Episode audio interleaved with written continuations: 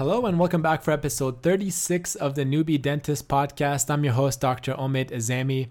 I had a nice uh, little few weeks off uh, on a holiday in uh, Europe, and I'm glad to be back in Australia now, back to work and getting back on the grind. It's been a few weeks since last episode, so I must apologize to all the listeners out there who have been uh, patiently waiting for the next episode, but this one is a fantastic one. In this interview, I sat down with Dr. David Attia, who's a general dentist in uh, Sydney, Australia. He is one of the top young dentists that I've had the pleasure of chatting to on this podcast. He does fantastic work in implant dentistry, in soft tissue grafting, um, and even orthodontics. He is a true CPD junkie, guys, and a real testament to the hard work and dedication it takes to be a top clinician in this day and age. Uh, Dr. David Attia has done a Master's of Science in Oral Implantology. He's done a grad diploma in orthodontics and is currently teaching his own course on implants with partners. They've done a modular based implant course, which uh, keep an eye on his Instagram page for updates. And they're also doing uh, live patient courses, which is fantastic opportunity for anyone who's interested in implant dentistry to kind of get their hands wet and get that early experience. If you've been enjoying the episodes of the Newbie Dentist podcast, it would be fantastic if you could uh, head over to iTunes and rate and give a review for the podcast. Also, if you got friends or colleagues or classmates who you think might benefit from the information and knowledge kind of shared on the podcast and think that they may get some great value from it, please kindly pass it along so we can grow the listener base for the podcast. Without further ado, please enjoy the episode.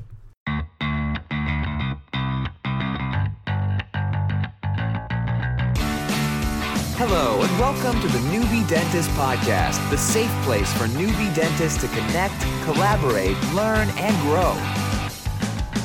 The Newbie Dentist Podcast aims to provide high quality and high value content for all the newbie dentists out there. With your host, Dr. Omid Azami.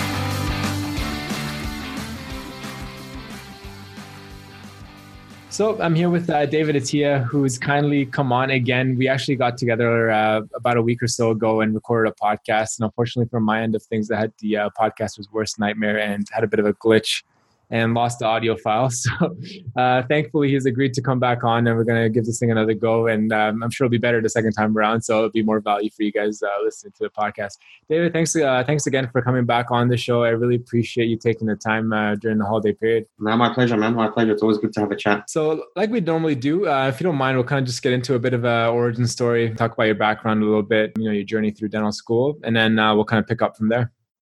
Sure. Um, so my family and I moved to Australia when probably I was uh, five years old.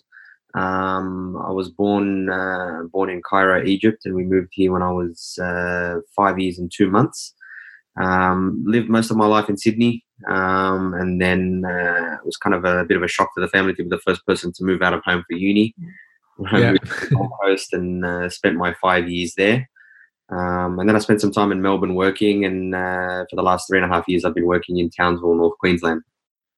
Awesome. So, what was it like um, when you finished up dental school, finding work? What made you move back to Melbourne? You know, like being from Sydney, like how come you chose to come to Melbourne for work instead of staying in Queensland or going to Sydney? It was interesting because I think uh, the first day I set foot on the Gold Coast, I said, you know, the day I finish is the day I move back to Sydney. Yeah. Uh, but you know, in this day and age, with dentistry and, and healthcare in general, actually, it's it's quite it's quite saturated with work, and uh, it can be hard for a new graduate to, to find work. And I'm talking five years ago. Now it's probably you know e- even harder. So yeah. when I when I graduated, I think you know I, I, flew down to Sydney and I handed you know well over 200 resumes in practices in Sydney. I think I visited every practice on the Gold Coast, and yeah. a few friends that worked in Melbourne. Most of which, uh, three or four of which, worked in a clinic that was uh, that was quite nice. It offered you know all aspects of dentistry uh, ortho surgery, implants, wisdom teeth, um, general dental, etc., etc. So you know, I, I, was I was kind of looking for a job that would set me on the right path to go to where I wanted to be. Uh, yeah. you know, when you graduate, you you think you know everything. um, you know, uh, you can tackle on every single case. Uh, yeah away and you know it's it's not as glamorous as it as it appears to be so i found a clinic that had um, you know uh, offered all disciplines of dentistry but also had a, a lot of dentists uh, yeah. had i think uh, 20 dentists wow it's a big practice yeah, big practice across two locations. Um, and it was an opportunity to be able to learn from, you know, 15, 16, 20 different people at any given time, you know. So when I made the move there, I, I knew some friends as well, which made the, the move a little bit easier. Yeah. Um, but uh, that was my kind of thought process. Uh, you know, it'll be a couple of years, a sacrifice to kind of learn and, and, and get started on the right foot, and hopefully get motivated to do some uh, some further further education. Yeah. So it's interesting, you know, when you finish up school, there's so many different sort of career paths you can take and so many different, you know, courses and things that are, are available to, you know, new grads. Um, looking now, obviously you're, you know, five or six years out, um, you're doing a lot of, you know, implant work, a lot of surgery, some soft tissue grafting and things like that, which, you know, you're pretty active on Instagram and posting on there. Mm. Well, looking back now, uh, are you where you thought you would be like this point in your career? Um, are you like ahead of where you thought you would be? And like, how has that been like the first five or six years of your, of your practicing uh, life? To be honest, when I graduated, I kind of set a goal in my mind to kind of uh, set, build a foundation in the first three or four years that you can kind of build on. Um, and it was, uh, yeah, I think looking looking back five or six years ago, if somebody told me I'd be living in Townsville for three and a half years, I would have probably laughed and said, "No way in the world." yeah. um, but you kind of go where where you feel you'll be able to benefit the most and we'll be able to help people the most. Um, I think uh, where I am now is is probably far from where I thought I would be uh, when I graduated uni. Um, I think I remember one thing uh, Bharat told me when I first graduated. He said, "If you can drill straight when you graduate from uni, you've done yeah. well." so for me, that was um, that was a that was a very very uh, confronting statement because you know you, you graduate uni as a new graduate, you know, and you you know a lot, you know a lot of theory, because that's what the uni teaches you. Um, it teaches you theory, it teaches you what's predictable, um, but sometimes it doesn't always touch on what what you'll see in real life. So yeah, to, to go into clinical practice, a private clinical practice, um, with that mentality is that you know I know very little, um, and every day you'll know more than what you knew yesterday. We hope anyway. Yeah, yeah. Um, so looking back, I think uh, I've been influenced by a, a number of people, um, positively and negatively um, because you'll get that in life. It's not just you know all uh, all uphill, and um, it's it's it kind of sets the the foundation for you to build on, uh, acquire new skills, know where your deficiencies lie, and then seek out to kind of fill those deficiencies uh, in yeah. your knowledge and in your in your clinical skill. Um, and you find that over time your your hand skills do improve. Your hand skills do improve. I, I remember I ashamed to say, but I failed sim lab in second year. Yeah, I was there with you, man. I remember we had the uh, yeah the like the anterior proximals as like in the second year. um, and we had the exam and I'm like prepping it from like lingual and like I fully like perforated like buccal like enamel. Like my heart sank. I'm like, oh my god, I'm gonna like fail this like for sure. so I called the guy over. He's like, yeah, you're gonna fail this one. Just do your best uh, with like restoring it, and we'll see what we can do. And I was like, yeah. uh, so every every time I do one now on a patient, like I'm always like thinking back. I'm like, if only this patient knew, like I barely got through this like in dental school, like it'd be pretty funny. So obviously you've you've invested heavily in um, you know educating yourself and upgrading your skills and you know learning a lot more in depth um, than what dental school provided like in certain you know in implants and ortho and things like that. Um, so for the new guys listening or some, you know some of the other dentists who are like me are you know a couple years out now and just trying to figure out how we can kind of improve and just kind of move away from just that regular basic general dentistry. Uh, talk to me a little bit about some of the courses you've taken, which ones you find to be most valuable, and um, how you got kind of implemented these courses into your day to day practice now. Um, like for me, I had a goal when I graduated to, to cover a couple of disciplines that I wanted to that I had really really big interest for. Um, so I guess the advice will be different for for every new graduate. Uh, it really comes down to what your interest is. Uh, you know, I've got some colleagues who graduated; their interest was in peds. I have others whose interest was in endo. Um, so I think find what your your interest is when you graduate uni and kind of pursue that. Um, find a clinic that offers um, that aspect of dentistry. Um, and if you can immerse yourself in that for long enough, you'll know whether this discipline is what you want to do. Um, I mean, when I graduated, there's a reason why they say you can't specialize within the first two years of clinical practice. Yeah. Uh, when I first graduated, my first uh, formal CPD was a uh, was ortho. So I spent two years um, doing uh, orthodontic, twelve module program. uh, which was quite intense, very, very practical, and a big, big eye opener um, for all other disciplines. I still do a fair bit of ortho, but over time you find that your interest, uh, what you thought it was in, in a particular discipline, might change. Um, yeah. So, yeah, I think if you spend enough time in a particular discipline, you'll know uh, yeah, this is for me, uh, and you'll keep going. Um, or you'll venture out into other disciplines, and, uh, and the learning process continues. You know. So, what what about sort of you know you talked about you know, for example, ortho, they, like the course of treatment is quite long. Um, so you might start it and you had, you know, some one year or 18 months or something like that. That sometimes you got to stick with the patient. Um, mm. And a lot of us are pretty short sighted and we want like quick, quick treatment, like in and out, get it done. Incorporating implants, um, you know, you moved on from ortho to some implant courses and we'll, we'll talk about that a bit more detail, sort of like with the training that you've done and the pros and cons of each one. How is that, um, you know, being incorporated into your practice daily? Like, you know, when you talk to a patient, especially as an associate working, you're like, I don't know if I'm going to be here in this practice like a year's time from now. So it's tricky to, like, I feel like until you're like rooted somewhere for a while, I can't mm. just like start placing implants and then be like, oh, I'm gonna might not be here in six months' time to like follow this through, or, or uh, even worse with ortho. So, what what kind of advice do you have around that with like treatments? And is it better to be a practice owner first, or be in a long term associateship before you kind of get into these bigger um, programs and, and trainings? Mm. Look, it's an interesting question. I mean, I've thought about it myself um, a lot. I mean, did I choose the right path? I mean, I'm, I'm not a practice owner at the moment, uh, so and I've got friends that are practice owners who who took the practice ownership path a little bit earlier on in their career.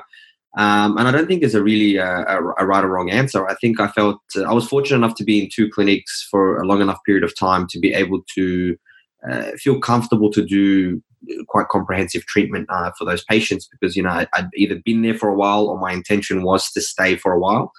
Um, so when it comes to uh, your question type uh, in terms of implant work, um, I didn't really feel that I, I, couldn't offer the service because I was, you know, I was going to up and go in six months' time, um, and I was also in an environment which uh, was very supportive of me doing comprehensive work.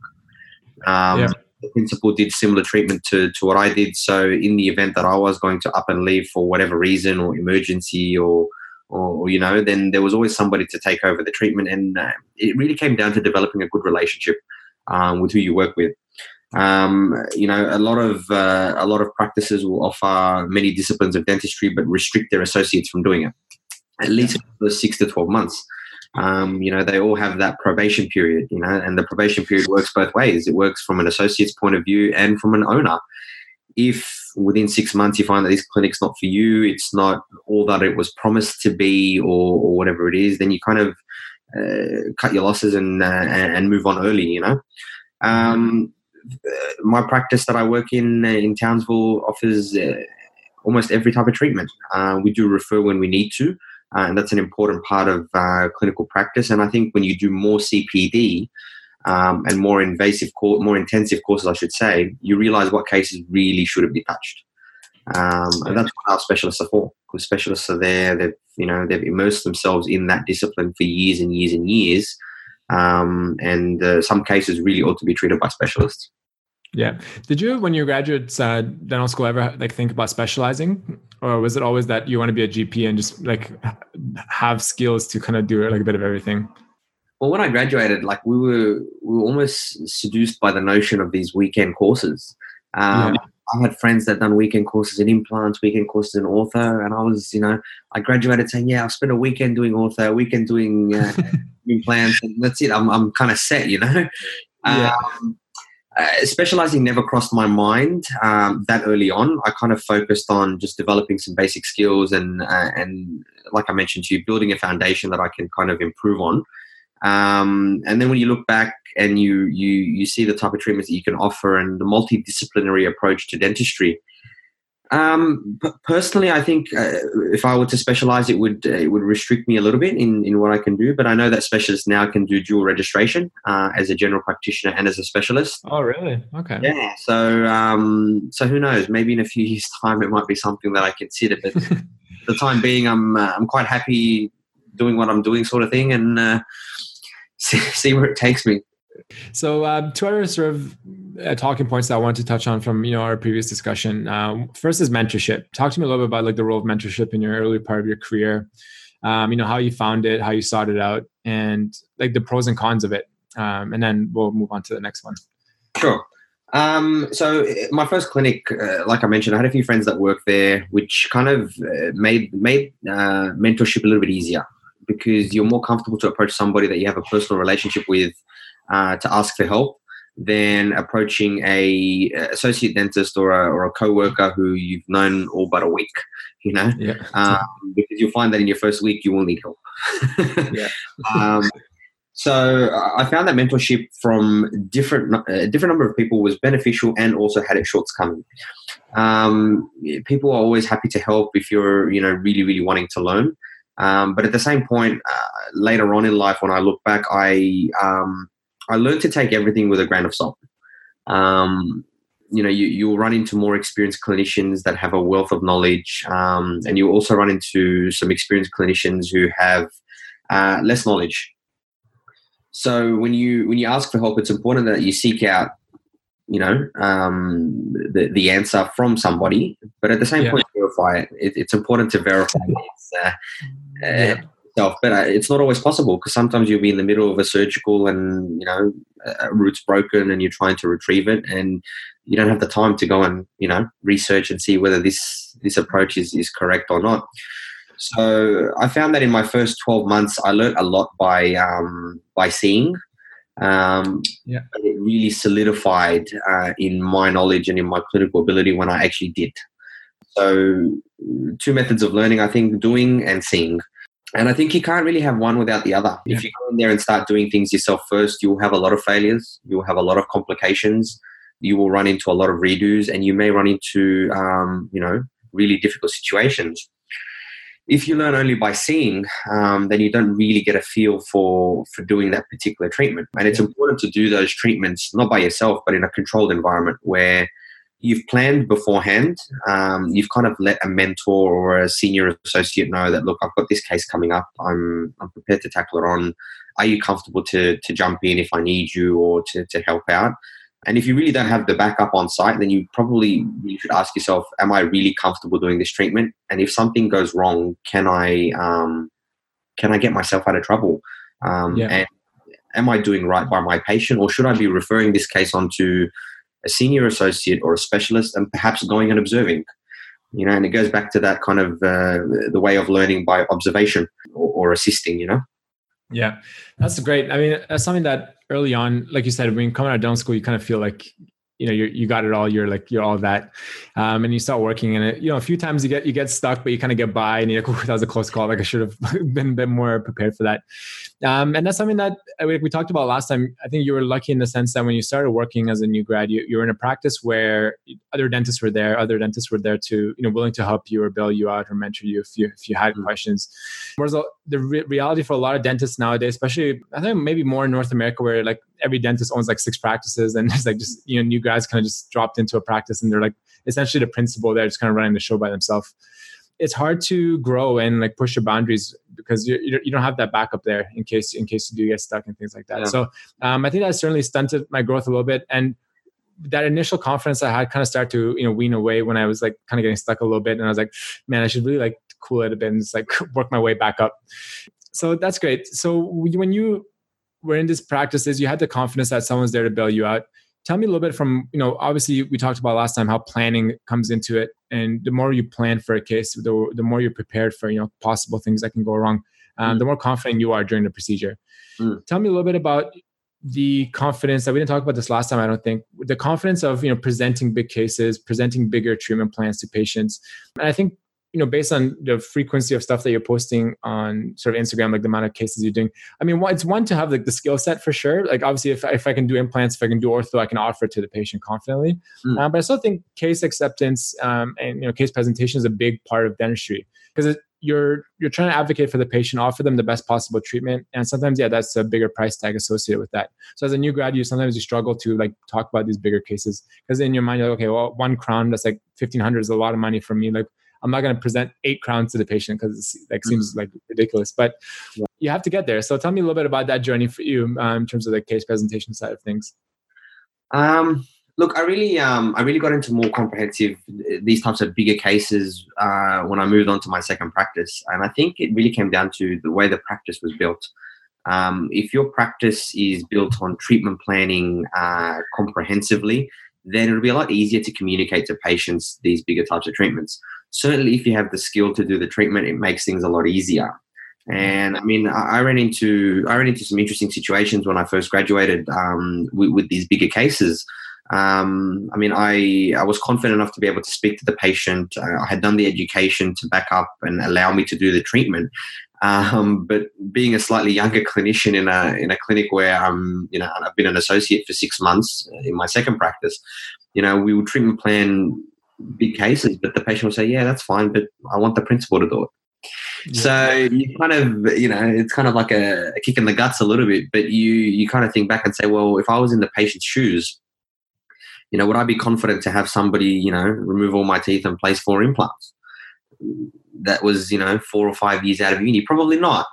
Um, not to say that you know, if we're four or five years out, we can't do that type of treatment. Not at all. I think it really comes down to the patient expectations. Um, I I learned that the hard way. Um, I've I've kind of reached a point now where I'm very very blunt with patients when it comes to possible complications, um, uh, their expectations versus what I believe I can deliver. Um, and if you really have that honest conversation with the patient, I think they they gain your trust um, sorry, you gain their trust in in that you can you can fulfill their expectations or meet their concerns or, or whatever it may be. Um, when you know more about something, you speak more confidently. Um, yeah. Uh, at the same point, I've met some clinicians who who know a lot of theory, a lot of theory really, really well. Um, and it's interesting when you meet people from different unis, uh, you can see the difference in uh, in knowledge um, theoretically theoretically yeah. as well as uh, clinically. Uh, I've got friends that can recite journal articles off the top of their head. You know, I can't do that. yeah. um, but uh, you know, when it comes to implementing, um, the hands really need to back up the uh, the theoretical. So you know, you can get some clinicians that can sell ice to an Eskimo, but when it comes to uh, clinical application, it might not be the same story, which is fine. I mean, it's it's it's great to be able to be a good communicator, and I think that's what really comes down to. Can you communicate effectively to the patient? Um, and if you can get them over the line and you're not comfortable for the treatment, then you've done your practice as a really, really good service. You've, you know, helped a patient. You've referred a case onto a more senior uh, dentist or principal, and you've gone and assisted or observed and learned. That's free yeah. CPD, man. You can't get that anyway. that's such a great, t- that's such a great tip. I think a lot of people can become short-sighted and I'm like, oh, I lost, I lost my production for that, blah, blah, blah. But to see it the way you saw it is very like, you know, you know, positive, like growth mindset kind of way. Like I'm, I'm going to learn from this case that I diagnosed and treatment planned and I can watch somebody else do it for once or twice or three times. And then I can see how they do it and pick it up and kind of, you know, incorporate that myself going forward. Yeah. Um, so did you have you done any sort of training in communication or anything like that or is that something that you've just been not, like you know more comfortable with naturally and just have you know mm. shifted your focus more to the clinical side of things hmm.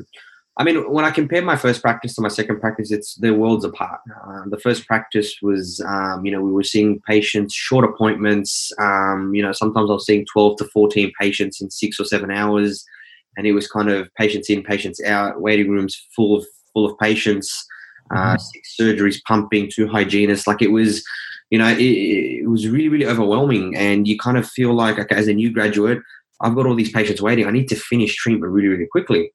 Um, wh- when I changed practice, it was it was a bit different. You know, um, it was all about taking a step back, slowing down, uh, comprehensive treatment planning, spending more time with each patient.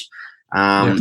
Getting more quality work done and uh, spending a longer time with a patient means that you kind of build that rapport indirectly as well, even though you're in the mouth the whole time doing treatment. If a patient's willing to spend two or three hours with you, then they've really entrusted you with their care. So I would always sit in on the new patient consults with my boss. For my first 12 months, I was in there every single new patient exam I blocked off in my book. And I was there just watching how he communicated with patients, how he um, provided metaphors or analogies to patients to kind of get a, a point across, you know. But six months in, I felt that even though I'm learning uh, from him, I need to do something myself. And I find that when you go and spend money on a course yourself, you really want to implement it because you've just dropped two grand or three grand on a course and yeah. I've spent the money, so I really need to put this into practice. Um, so I went ahead and did Prime. Um, I think it was uh, in February of 2016. yeah, six months or eight months after moving up to Townsville. And it really, uh, it really put things into perspective for me. Even though I was kind of living through it at work, you know, hearing it every single day, um, even from the nurses, you know, the whole practice was built around that philosophy. Mm-hmm. Um, when you do the course yourself, it's a little bit different. Um, but I've also chatted to to friends and uh, uh, who have different approaches. I mean, uh, Prime teaches that you know every every patient can be treated in a similar approach, but I think when you factor in patient psychology and and, and all those sort of things and, and, the demographics of a particular area, you know, Prime Prime's great. I loved it, uh, but in the real world, there's you know there's lots of different people that you run into. So, having discussed with friends, uh, you pick up tips as well on. Yeah small tips here or there, small phrases that just stick with you and say, "Oh my god, that makes sense." You know, yeah. if I say that to a patient, you know, there's no there's no gray area. It's just you know. I love that. Those tidbits are really good. I, I personally, like, I listen to obviously a lot of like different podcasts, um, like dental ones, and like that's where I learn a lot of it. Like a lot of it, I get you pick up the little phrases or tidbits, and you're like, wow, I can like drop that every patient, and it'll, it'll just work every time. So, um, for me, that's something that early on I've been pretty interested in because I I figured even if it's just you know, fillings and crowns and like simple work, the more you can do of that, obviously, the more your books will be full, and you can kind of you know grow as a clinician that way. So I think that's that's been a has been a really positive investment so far, like my early part of my career, and I think I encourage a lot of people to, especially if they're not naturally a little bit more you know confident with speaking and presenting to patients, that they should really invest. And I'll, I'll put a link to Prime because I think that in Prime in Australia, Prime seems to be a pretty popular um, a yeah. program and course for a lot of dentists and practices. Mm. All right, so let's uh, talk and uh, let's go to your you know your wheelhouse a little bit here. Your bread and butter, sort of like implants and soft tissue stuff. I know that's that's something that you're passionate about, and you're you're teaching and you're running courses and and modules and hands-on uh, components as well. Uh, talk to me if you can about your implant journey, sort of like from where you started and. Uh, like we talked about last time, you started taking some, you know, you did a live patient course um, and then realized you need some structured programs. So tell me a little bit about your implant journey so far in your career and uh, where you hope to take it going forward. Yeah, I mean, for me, the, interest has always been there in surgery and uh, and specifically implants. Um, I remember attending the Young Dentist Conference when I was in final year. Uh, that was in Sydney, August 20, 2013, uh, and I ran to a uh, to a guy who I'd met once before um, at one of the uh, dental conventions, student dental conventions, and when I ran into him at um, the um, uh, the new graduate course, um, we, we, kind of got chatting, and he was just he just started his uh, his formal education in implant work, and I remember actually opening up my phone and just writing the name of the course, and said, you know, you know, this is going to be on bookmark. I'm going to hit it up, you know, once once I'm out. Um, and then, you know, when I decided to make the move to Townsville, I kind of uh, spoke to my boss at the time, and he recommended a live surgical program. Um, and that's when I made the decision to to do that. And I, part of the confidence in in doing that only at the beginning was that I was going back to a practice that did a lot of implants, and um, I was with a, an ethical boss who treatment plan cases, who looked at cases from every angle. Um, so I kind of knew that that mentorship would be would be enough to kind of get me by once I've completed this this so-called life surgery course. And you know, for the first forty or fifty implants, I had uh, I had Matt come in and he he held my hand basically. You know, placing twenty implants on, on patients in a week just isn't enough. You know, it's it's a start. It gets your uh, your confidence up. It allows you to kind of feel um, and experience what it feels like to place implants. Um, but there's just so much voids, so many, many voids in, in, in, your knowledge. And having a mentor there looking over your shoulder and checking your angulation and checking uh, your, you know, your flap and your closure uh, every step of the way was just invaluable. Um, you then get to a point where you kind of um, it becomes monkey see, monkey do, and yeah. that's that's not implant dentistry. Uh, that's not dentistry at all, actually. Um, so I think I got to the point where after 12 months of placing implants or 16 months of placing implants, I've placed, I think, around 40 to 50 implants. I realize there's, you know, there's too many voids. Uh, I need to be able to think for myself. Um, having a mentor there, as, as we discussed last time, it gives you a, a bit of a psychological support, but yeah. it, it, can be to the point that you don't think for yourself. Um, you've got that psychological dependence on somebody being in the room next door that if I do something wrong, they will bail me out. Um, and it's not the case unless you're an employee and you're operating under vicarious liability. um, it's you know everything that you do is is kind of on you. So you need to really think about your cases. And I, and I got to the point where I was like, okay, I'm treatment planning my cases, but if all goes wrong, I'll just have somebody come in to kind of bail me out. So that's when I kind of started researching into programs um, that yeah. would allow me to be more independent uh, in my thinking, in my treatment planning, and also in my implementation. You know, my boss isn't going to always be there. You know, he takes trips, he takes CPD courses. I might be in the clinic on my own, and the patient's booked in for an implant. Can I confidently place the implant or provide the service to my patient on my yeah. own with no assistance? You know, um, so mentorship was great, but it kind of, having said that, when I found that I was developing that psychological dependence on somebody else, that's when I realized like I need to do something more. And um, I, I, kind of went and uh, just you know said, let's do it.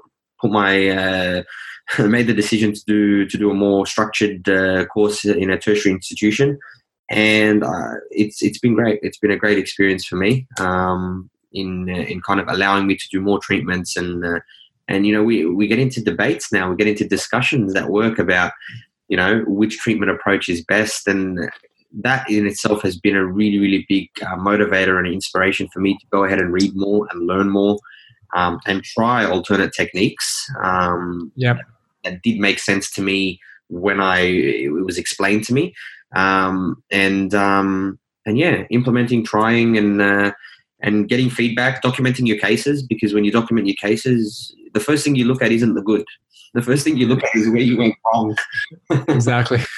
I've been doing that too. I think it's a really uh, you know positive way to grow. Like like I said, documenting photography and just being honest with yourself in your critique of your own your own work. Um, so when choosing a more structured implant course after you did the uh, live one, you mentioned uh, you know there's a, like tertiary ones like through a university program. Um, there's also a lot of you know modular based like private mm-hmm. sort of CPD programs and things like that. And I think you mentioned one, uh, I think it's called uh, Guide or something uh, last time. Yeah. Um, so t- talk to me a little bit about the two options there, because um, I know a lot of people who are listening uh, who may be considering, you know, do I go back to school and do something a bit more formal to get like a you know formal degree with it, mm-hmm. or you know I can just take a little bit more in depth CPD sort of approach to it and do a sort of a modular program. Mm-hmm. talk to me. I know you've you know you've obviously thought about this a lot in you know choosing between the two paths but also you've you come across a lot of people who've done both or either one. Um, talk to me a little bit about pros and cons of those ones. Look, I think um, there's really no wrong answer as to what you do. Um, I think if if I could have it anyway, I would do every course.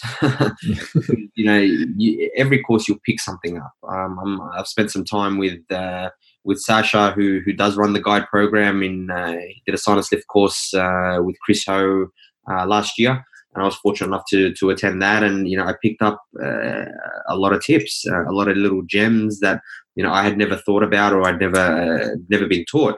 Um, I think um, doing any structured program that is not just you know a simple come in, we teach you how to place implants in two days, you work on a model, and then you can go out and place implants. I think anything beyond that, you find that if, if it's a modular program and it's well structured, you have a look at the curriculum, have a look at uh, what will be covered, have a look at the speakers. Um, you know, there's a lot of courses out there now. There's a lot of speakers out there now, and uh, it's important for you to kind of uh, really, really research uh, these programs. Yeah. Um, I've had a few friends that have done the guide program and love it. Uh, my friend from Perth, who I mentioned earlier, he's you know his clinical practice is eighty percent, seventy-five to eighty percent implant work now. He's a general practitioner. Um, yeah. You know, and um, guide set him on that path to be able to confidently treatment plan cases, to be uh, mentored by specialists um, to be able to place, you know, uh, implants and, and do comprehensive treatment. Um, I guess the program uh, that I did in Germany was a little bit different. It was a university program, and you know we're fortunate enough to have those types of programs here in Australia. Um, you know, the grad dip at Sydney Uni and uh, Charles Sturt, as well as JCU. Um, it's you know when you're learning in a university setting, it's it's a little bit different. It's formal formal education. It's just like your undergrad, you know. Um, yeah. There's examinations. There's um, there's uh, there's things that need to be ticked off and signed off, and uh, you're accountable for everything that you do, um, for everything that you write. Um, so it really instills, as a bare minimum, discipline. Um, so when you go into cases after you've done a very very structured program, you are now disciplined to treatment plan the case from start to finish. Um, have a look at what could possibly go wrong, uh, communicate all that effectively to a patient, um, execute the treatment, and manage any complications that go with it. Because you've you've kind of when you have to do a master thesis, that's that's six That's yeah. six months of no sleep, six months of writing, uh, yeah. months of editing. It's it's hard work, and I think if you can get through that, you put the same effort into your into your cases. Um, I mean, some people do those programs for the wrong reason. Um, mm. It's it's about getting the letters, or it's about you know just saying that I can. I've got a master's degree or a postgrad diploma in in ortho or in implants or or, or whatever it may be. Um, so you really got to ask yourself why you're doing the program. Um, what are you looking to get out of the program? And um, uh, is there something that would be more suitable to to meet your your expectations from said program? Um, yeah. Yeah. Okay, so there's, there's, one big question I have, and I think it'll be a lot of uh, good value from it. So, you know, knowing what you know now and sort of the courses and everything you've gone through, say uh, one of the listeners right now, like say, for example, myself, like, you know, we're working in practices where, you know, we're busy, we're doing some good work, Hmm. But you know, like you're interested in implants, for example, and implants, like you know, unlike endo or unlike you know indirect restorations, there's a big sort of like barrier to entry in terms of material costs and and things that you need in the practice kind of set up. Mm. And so, is it worthwhile?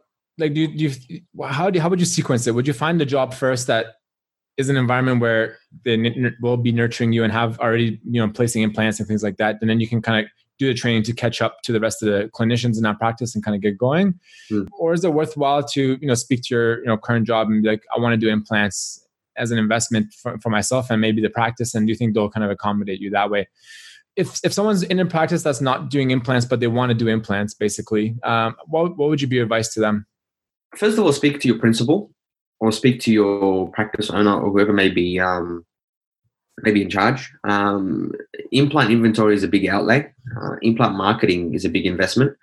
Um, so if you're in a practice that's uh, not really uh, driven that way uh, because the principal might not be doing implants or, or whatever it may be, or they don't want to, you know, absorb the liability that comes with implants um, from somebody who's never placed implants, then you really think about uh, that discussion first prior to either one uh, paying for the inventory yourself or two going ahead and investing in a program. Certainly, I don't think that should be a hindrance from doing the education. I think yeah. um, you will gain knowledge. You will never um, fall back. You will never be at a loss uh, by doing a either a structured program or a modular program in implants if your practice doesn't do implants. It's more so uh, what everyone looks at is the ROI. Can I implement? Yeah. um, on on a lower scale, I did a composite resin course. Um, in June last year, and I went back to practice and I didn't implement. I mm-hmm. didn't implement what I learned for six months, and I forgot everything. I, you know, the little tips and tricks that were in my mind that I remembered when I left the course were no longer there. So it just became kind of like I'm winging now. I'm just winging it. Um, yeah and I had a refresher two weeks ago, three weeks ago with uh, with Barat and, uh, and Johan, and yeah. I I'm not going to make the same mistake again. Um, I've seen you implementing it a lot, actually, a lot of the posterior composites and yeah. stuff. So it's good. So I said, you know, I'm going to go back to practice, and the first patient that needs uh, a resin, I will implement what I've learned. So if you go ahead and invest in a on a larger scale on in an implant course, you know, we, we might be talking fifteen, twenty thousand dollars and you mm. don't implement, then yeah, you you may forget what you've learned. Um, yeah. You may um, find be discouraged to place implants six months from now because you feel that you don't have the confidence or uh, or that sort of thing. Another approach would be to find a mentor, not necessarily in your practice, um, and uh, go and observe.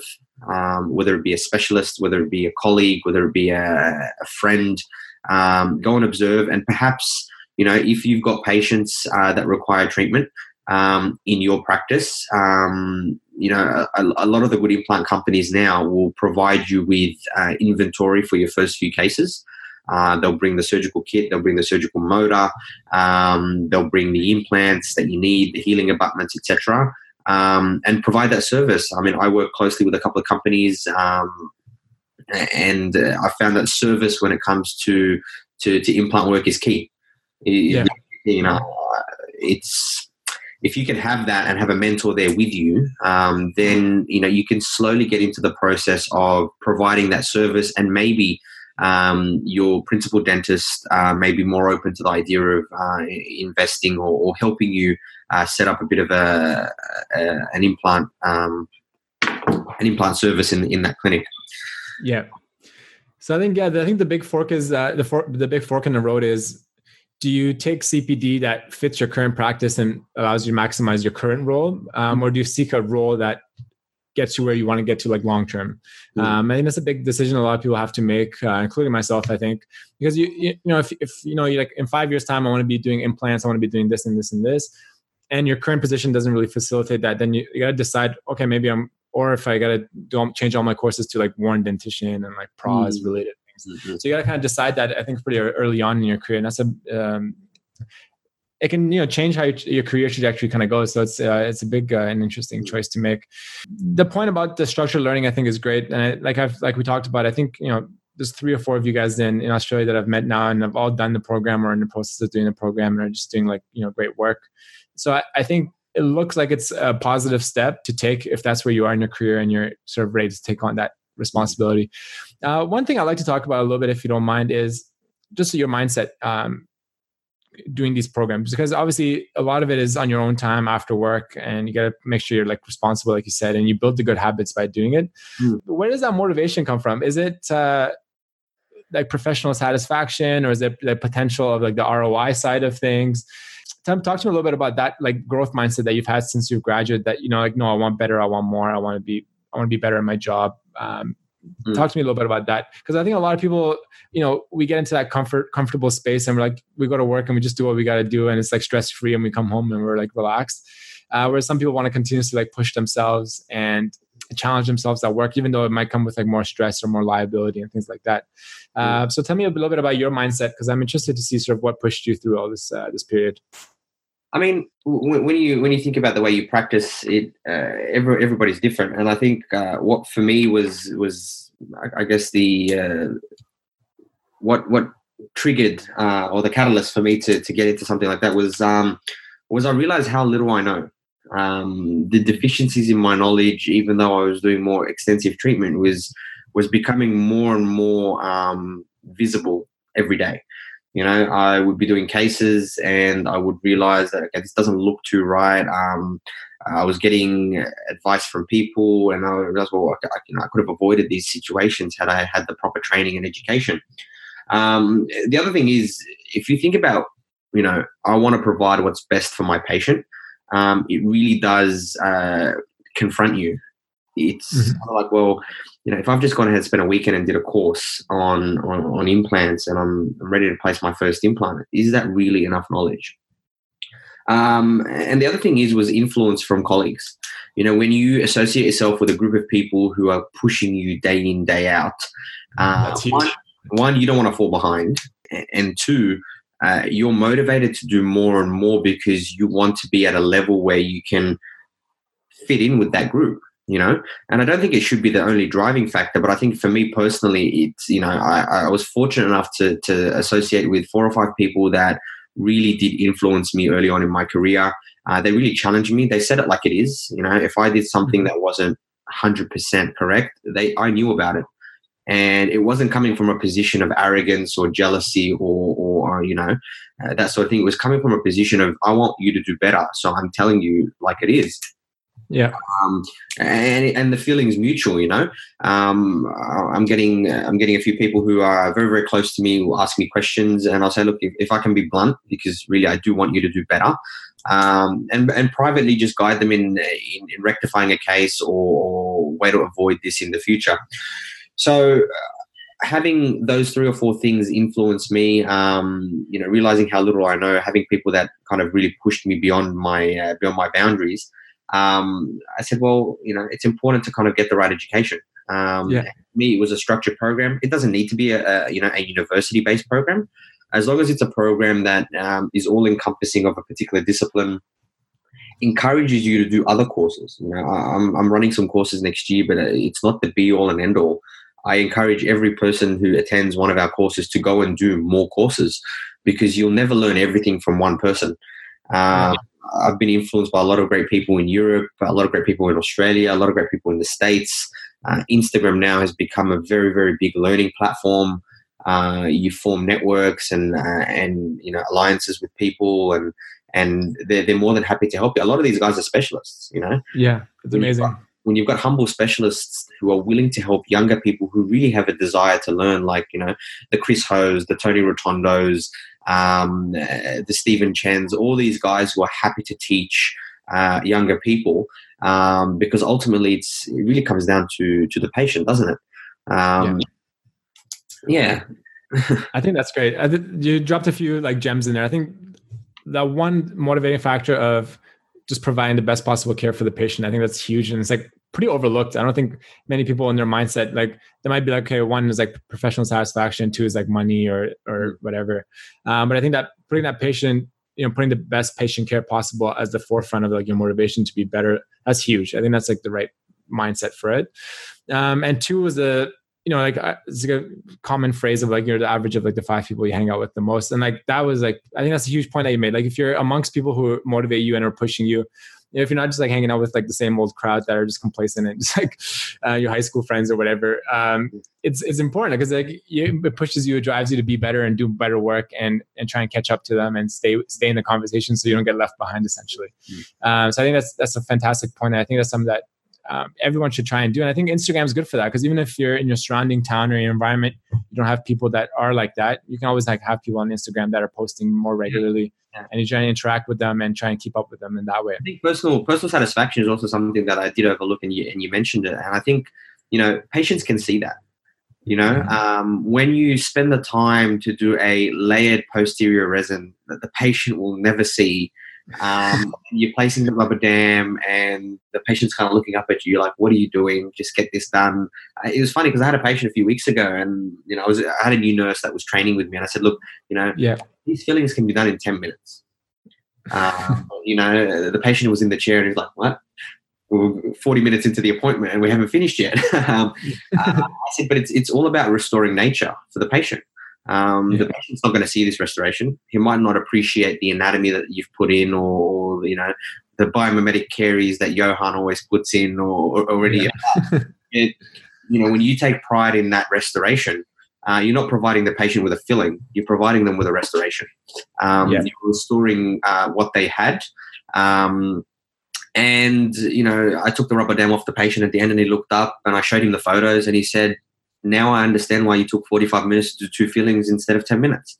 Mm-hmm. So I walked away kind of, yeah, I was satisfied with what I did, but I was also more happy that the patient understood where we're coming from and we're actually doing it for, for, for the best interest of the patient.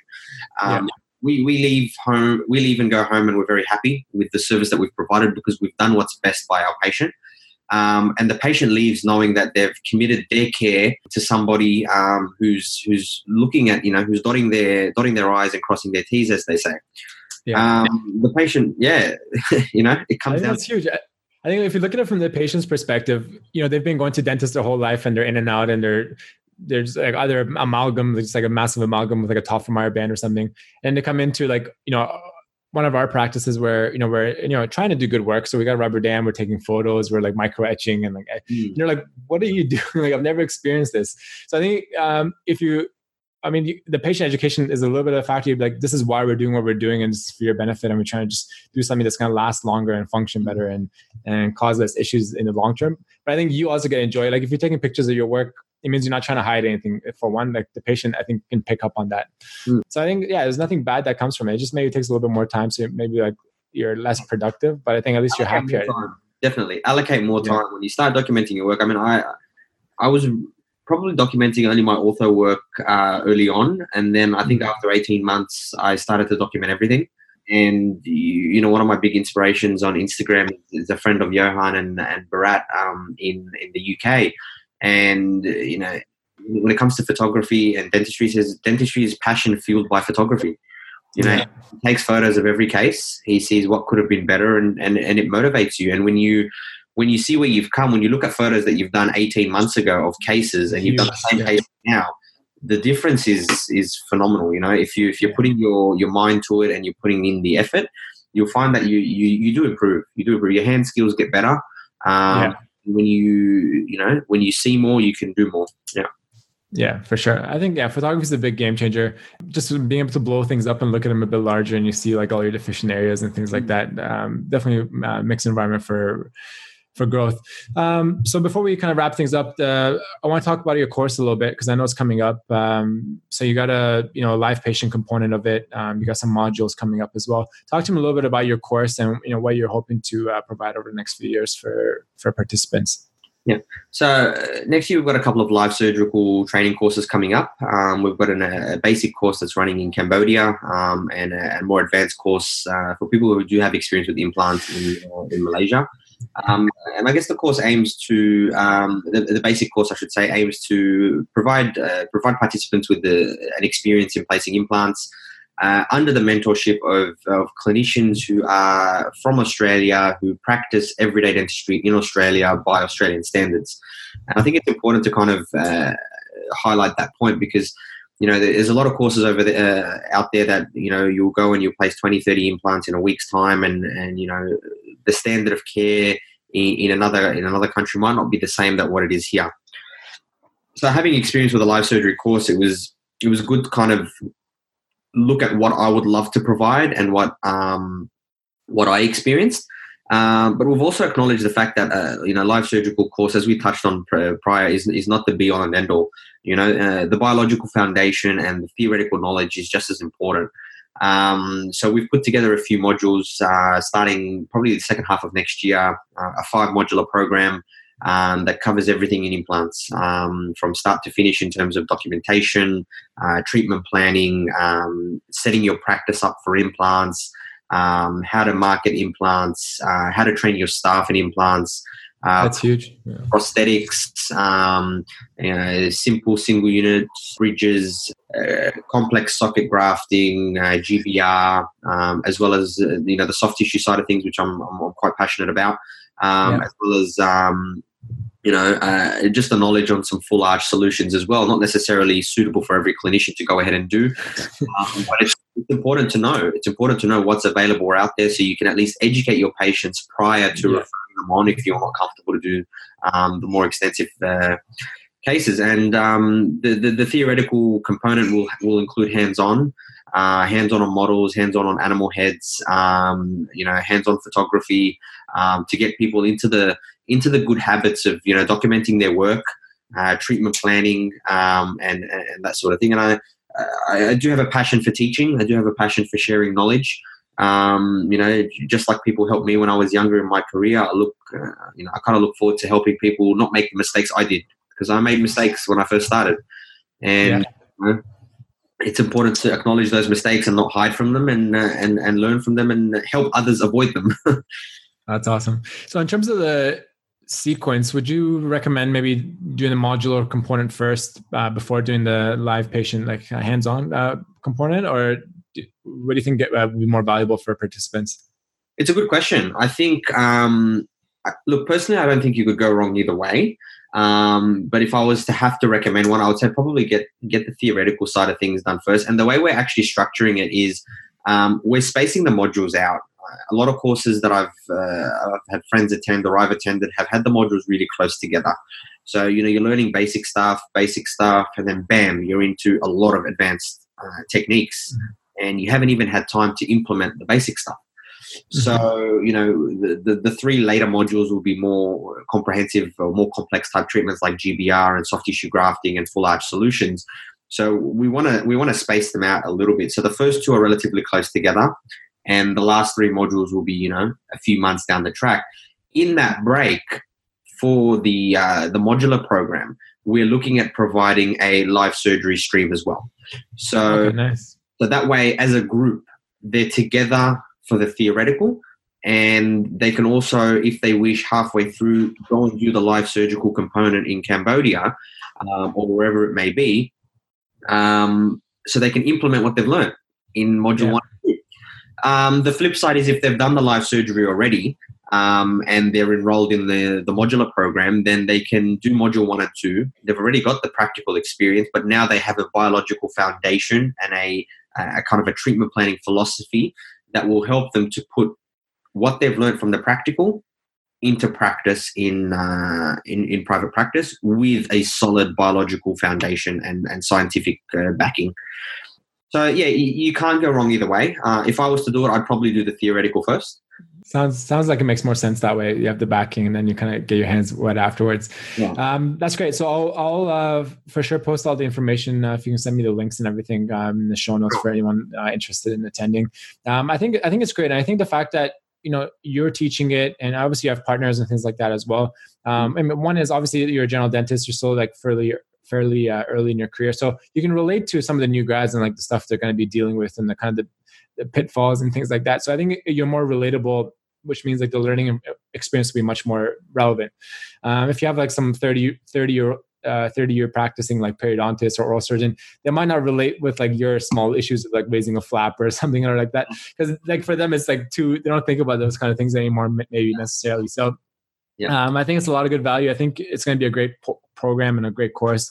Um, and I, you know, I wish you success in that as well, like going Thank forward. You. I think it's going to be something that I'm always um, happy for people to kind of email questions and, and text me questions. Sure. I mean, uh, on a weekly basis, I'm getting, uh, you know, final year students, um, or first year graduates asking questions about you know extractions or which courses to do etc so i'm always happy to kind of help in that regard if it means getting you on the right path to you know selecting the correct cpd or or yeah. maybe off for the minute and kind of mastering some basic basic stuff first and yeah always happy to kind of help and, uh, and guide in that regard as well that's great. And I think that's huge for uh, for our Instagram too. I'll, obviously, I'll put your show notes for in the show notes your Instagram account as well. Um, mm-hmm. It's it's growing pretty rapidly. I think uh, obviously you're putting a lot of work towards it, and it's, it's paying dividends. So building the brand, which is awesome, and what we're all kind of uh, doing as a bit of a side hustle too. So, mm-hmm. um, all right. So what we like to do is just kind of wrap things up on a bit of a rapid fire here. Um, so uh, I'll get into it. So, what is your uh, favorite pizza topping? You asked me last time, and then I'm like, "What the hell?" mushrooms last time, but um, I, I really like chili. Chili. Chili. chili. Yeah. um, if you weren't a dentist, uh, what what uh, profession would you be in? I would be playing professional football. Being a footballer, yeah. I think you talked about being a footballer last time. So, you, what position did you play when you're uh, when you're in it? I was an attacking centre mid. Um, yeah. I did like to get a bit more forward, um, but I, I really love that attacking centre mid position. Yeah, do you have some good pace or?